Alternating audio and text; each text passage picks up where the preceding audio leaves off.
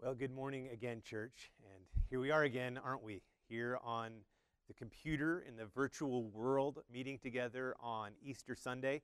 Who would have thought that that would be the case? Uh, about a month ago, when we started meeting online, you know, it was two weeks at a time, and now it's indefinitely. And so, just want to encourage you that God is still doing good things, and we're still taking ground as a church. Uh, just ask you to keep praying for the church, keep praying for me, uh, keep praying for our staff, and keep believing that God is doing some really good things that He wouldn't have done otherwise if we weren't in this situation. And so, as much as we want to be together, uh, let's continue staying engaged and believing and taking new ground together as a church. Well, today we are going to be remembering the resurrection of Jesus and the work that God accomplished through the cross, the work that Jesus did uh, for us in suffering and dying to pay for, to absorb the wrath of God that we talked about last week. We're going to continue uh, on that topic, only this is the good end of the equation. You know, there is so much bad news being thrown at us right now. Uh, we're being reminded constantly of all of the things that we are losing. We're going to lose our way of life as we've known it. Many of us are being told we're going to lose our health. We are going to lose our jobs and income. We're going to lose our uh, economy. Uh, we're going to lose our businesses. We're going to lose, lose, lose. That's the message that's just being constantly thrown at us right now in the media these are fears that are grinding away, maybe underneath the surface. Maybe you're afraid you're going to lose your investments that you're living on right now. All of these fears are kind of churning under the surface as we move forward. We don't know what all we're going to lose. And while all of those things might have some reality to them, might not, I want to remind us of an important message that that is kind of a common message in Christianity. I know I've heard it many times, probably you have as well, but this is a critical season where we press into this message that we have in Scripture that is what we receive, what we get as a result of the work of Jesus Christ on the cross. And I just want to really own the idea together with you this morning, church, on this special day, that what we receive is so much more than anything that the world or the enemy could take from us. What we have received is capable of overcoming anything that might be thrown at us. But we, we need to be reminded of this in this season. We need to take ownership of it in a new way in this season. And we need to be prepared to lay hold of these resources that God won for us on the cross through the work of his Son, Jesus Christ. There is divine resources, divine ability, supernatural power that's available to us, freely available to us, if we believe it, if we lay hold of it, and if we ask for it uh, through our relationship that we have with God through faith in Jesus Christ. And so let's look at a couple of scriptures. I've got, oh, about six principles here that I want to discuss. And the, the title of this message, as it's been given many times before, is The Divine Exchange. And the idea is that through the cross, through the ministry, the life, the suffering, the death, and the resurrection of Jesus, God put something on Jesus negative that we deserved. Jesus fully satisfied the holy requirements of God on our behalf by taking our place. And then the exchange is God took everything that Jesus, God's rightful, holy, and righteous Son, deserves, and he transferred it to us simply by believing in his Son. And there's probably about six things, six things in Scripture, and you could probably find more. I feel like these are the important ones for us in this hour, in this hour of crisis that we're in. And I want to lay hold of these things because we have power. Church, we have power and divine resources to not only overcome, but to thrive in the midst of these circumstances. And so let's talk about a few of these principles. First of all, and we're going to start with some common, simple ones, but again, we need to be reminded of these principles. It's from Romans chapter 8, verses 14 through 17. The first principle, the first divine exchange that took place through the life, ministry, death, and resurrection of Jesus was that Jesus was abandoned by his Father on the cross so that we could be fully adopted as sons and daughters into the family of God. Jesus was abandoned, and as a result of that, we get to be adopted as children. And not just children, but heirs, heirs who inherit the benefits of being in the family of God. It says in Matthew 27, verse 46, Jesus, this is the episode where Jesus is on the cross and he's dying. And he cries out to his father, My God, my God, why have you forsaken me? It's the darkest hour in Jesus' life, even beyond the brutal beating that he suffered before he was nailed to the cross. His darkest hour was feeling abandoned by God. When the wrath of God was laid on Jesus on the cross, God found it so so horrific that he he turned. He turned his face from his son because he couldn't behold him. He was abandoned on the cross.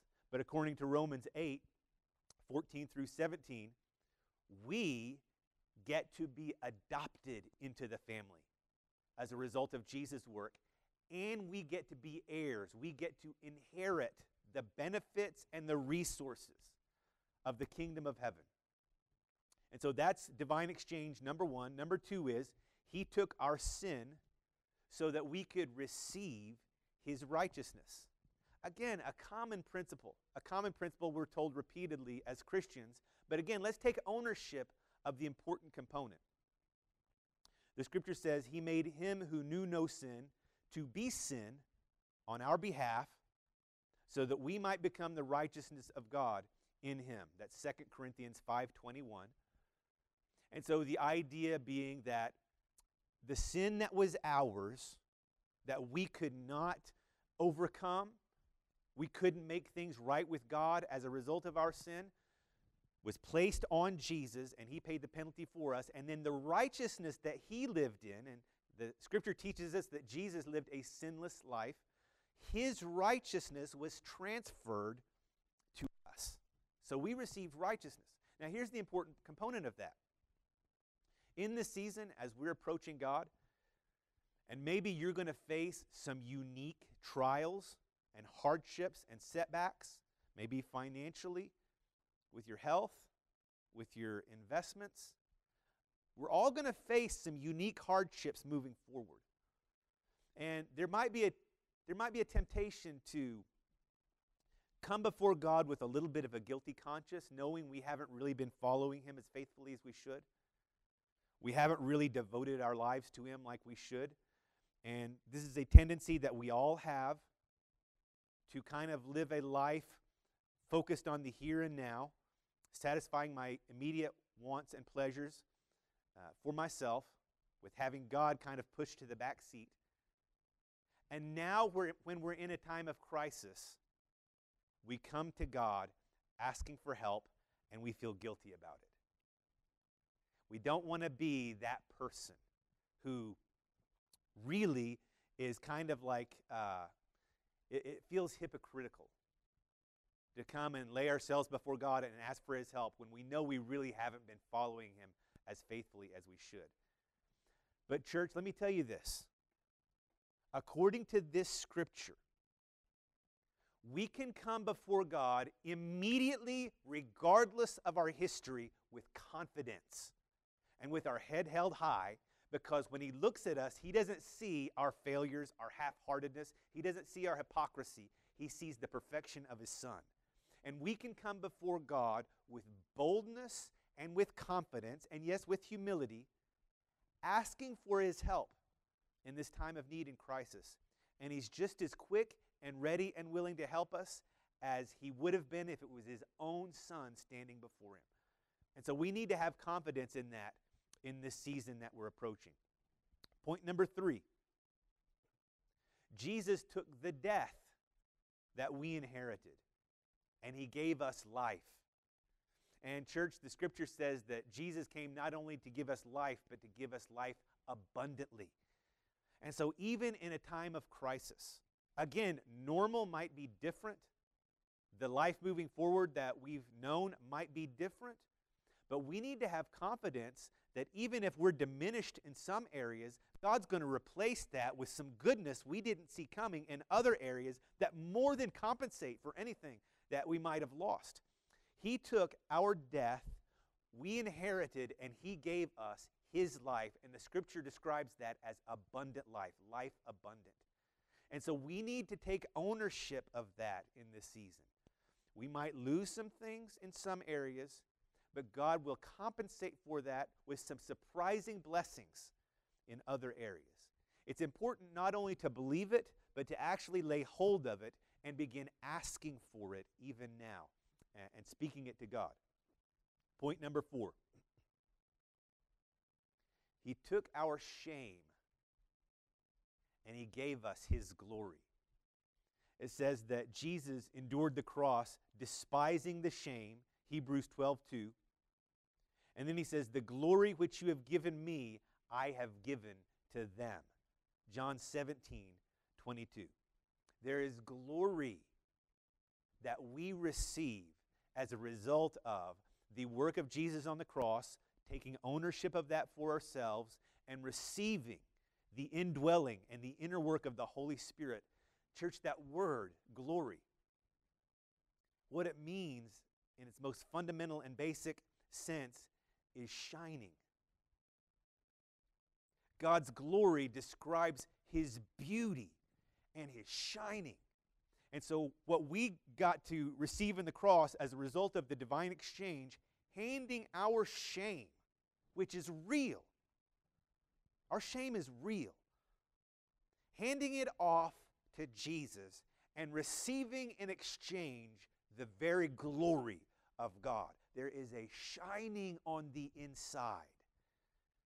If we're living a life focused on God, uh, living a life taking ownership of our relationship with God through Jesus Christ and the very real presence and activity of the Holy Spirit here and now, we can walk through anything with a shining on the inside, which is a joy, a pleasure, a life giving inner strength by which we can face anything with anyone and bring as many people with us as we can because that is a beautiful thing.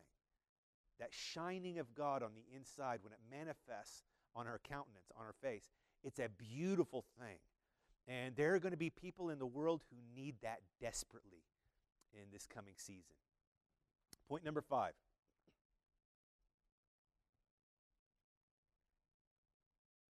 He was brutally injured to the point of death in his body so that we could receive healing in our bodies.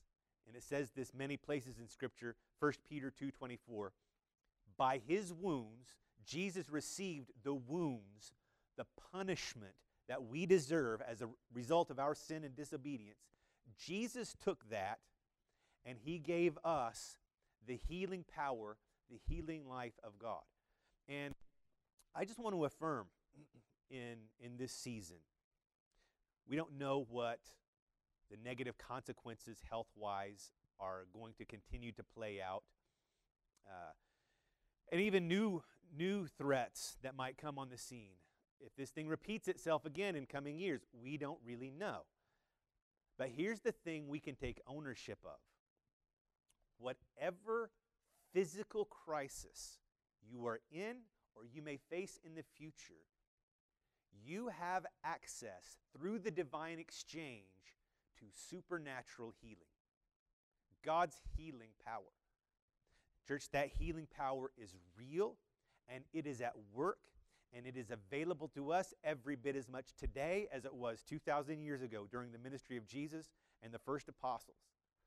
You can believe God and ask God for your healing and expect to receive it and expect that results will come. Now, this is a this is a topic I think it's important to maybe flesh out just a little bit how this typically works in a normal way.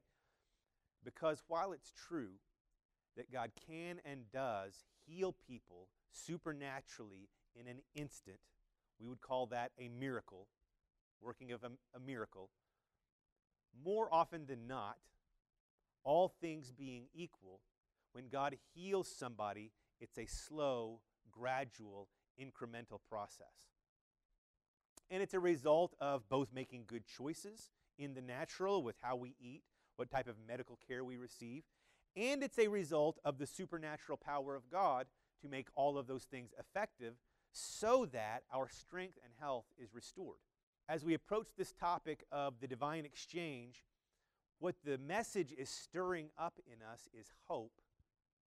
And hope is an emotion, it's a sense that there is a way out of this. There is a positive outcome that can be achieved. It's, a, it's an emotion that stirs up in us the, the thought, the hope that something good c- can come of this. But here's the thing I want to really emphasize here that hope will only become a reality if it's activated and brought into reality through exercising our faith. Faith and hope work together. So we talk about this topic, the divine exchange, what Jesus took, that, that the negative that we deserved, and what he gave us that we didn't deserve. That's what grace is.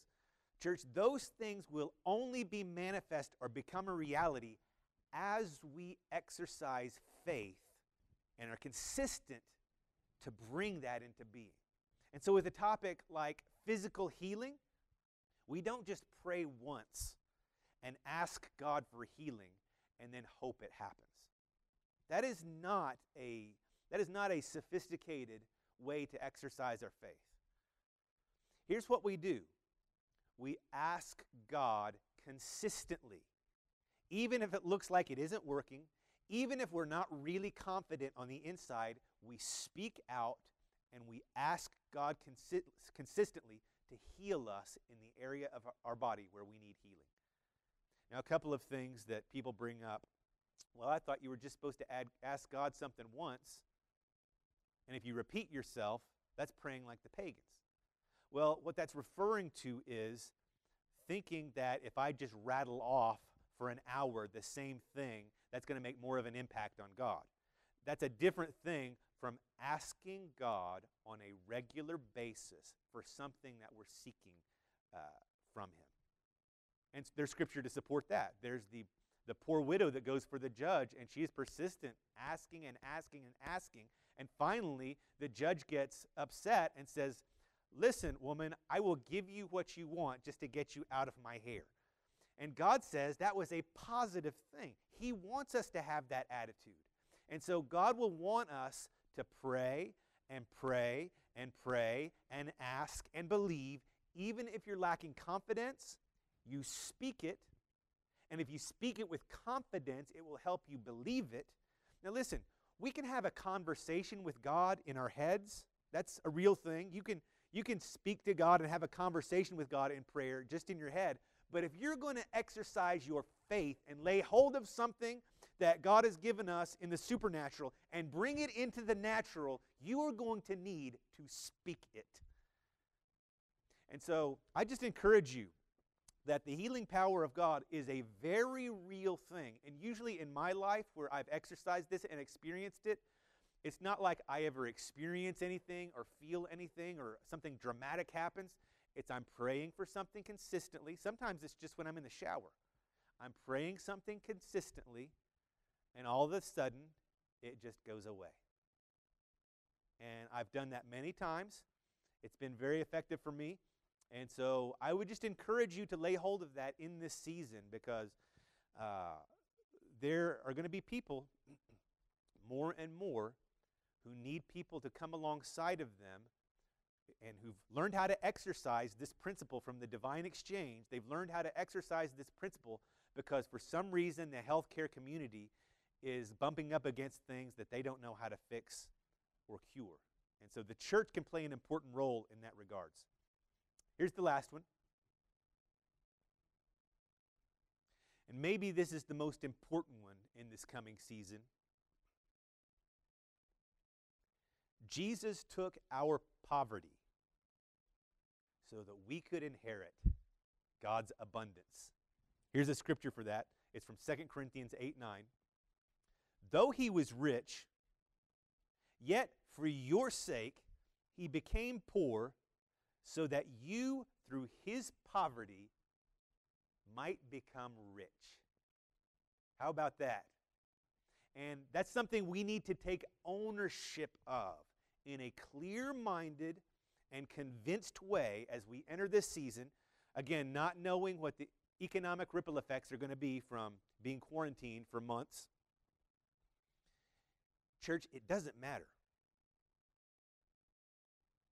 If you, a believer, are following God and listening to God and doing your best to obey God, you can have confidence that that is true for you. Now, just to, again, frame things and put them in perspective, when the scripture talks about being rich, let's balance that with verses 14 and 15, which says that the person who had too much gave to the person who had too little. And so uh, the person who had too little received from the person who had too much, and so it all balanced out in the end. And so that scripture tells us two things.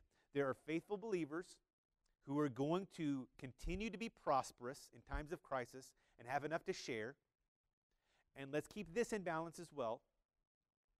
There are going to be faithful believers who love God and are seeking to obey Him in every way they know how, who fall short in times of crisis.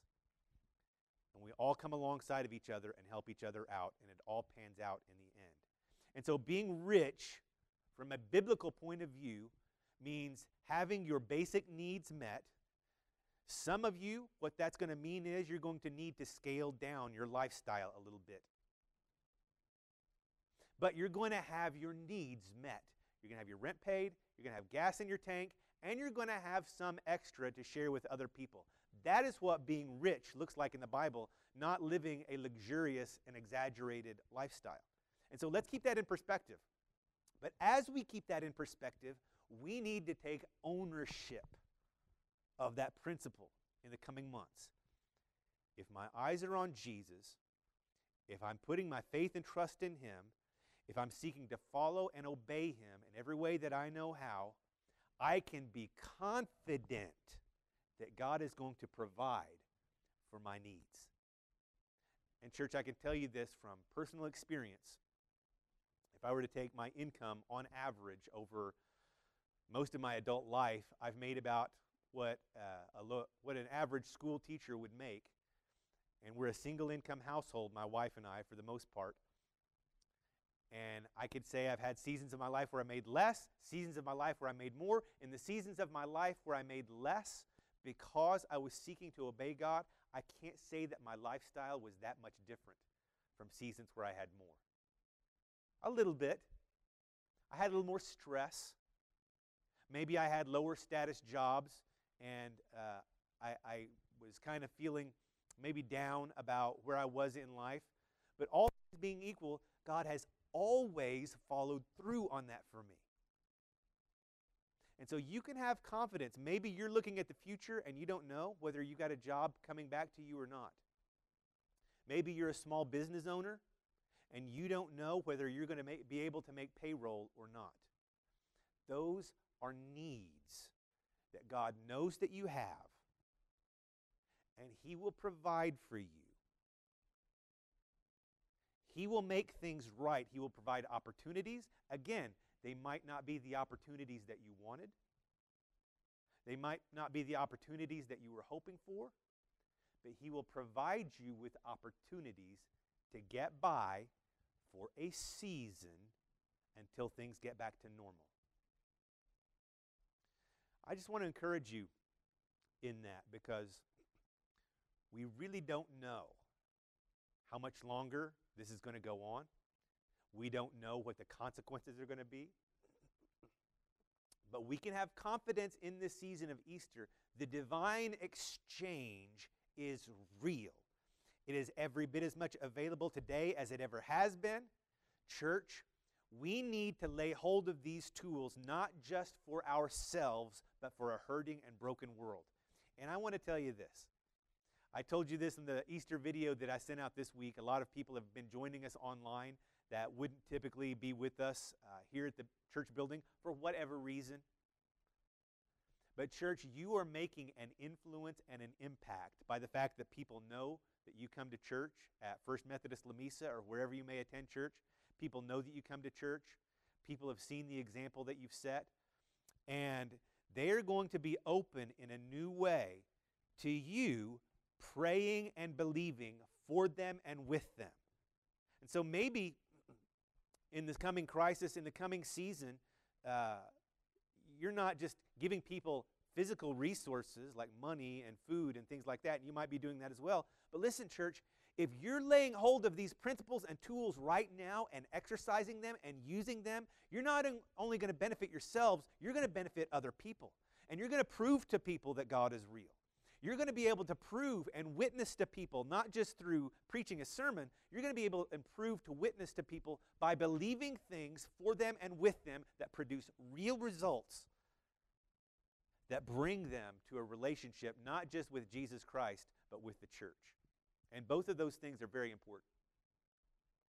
And so, church, I want to encourage you with that message this Easter season. The wrath of God is a real thing. We talked about that last week. And I just want to challenge you again if you're joining us today and you weren't with us last week, I want to challenge you with that. The scripture teaches that the wrath of God remains on the ungodly, the disobedient, and the unbelievers. And you can know right now where you stand with God. All of those th- things that we described that Jesus received on the cross remain on you if you stand outside of a relationship with Jesus Christ.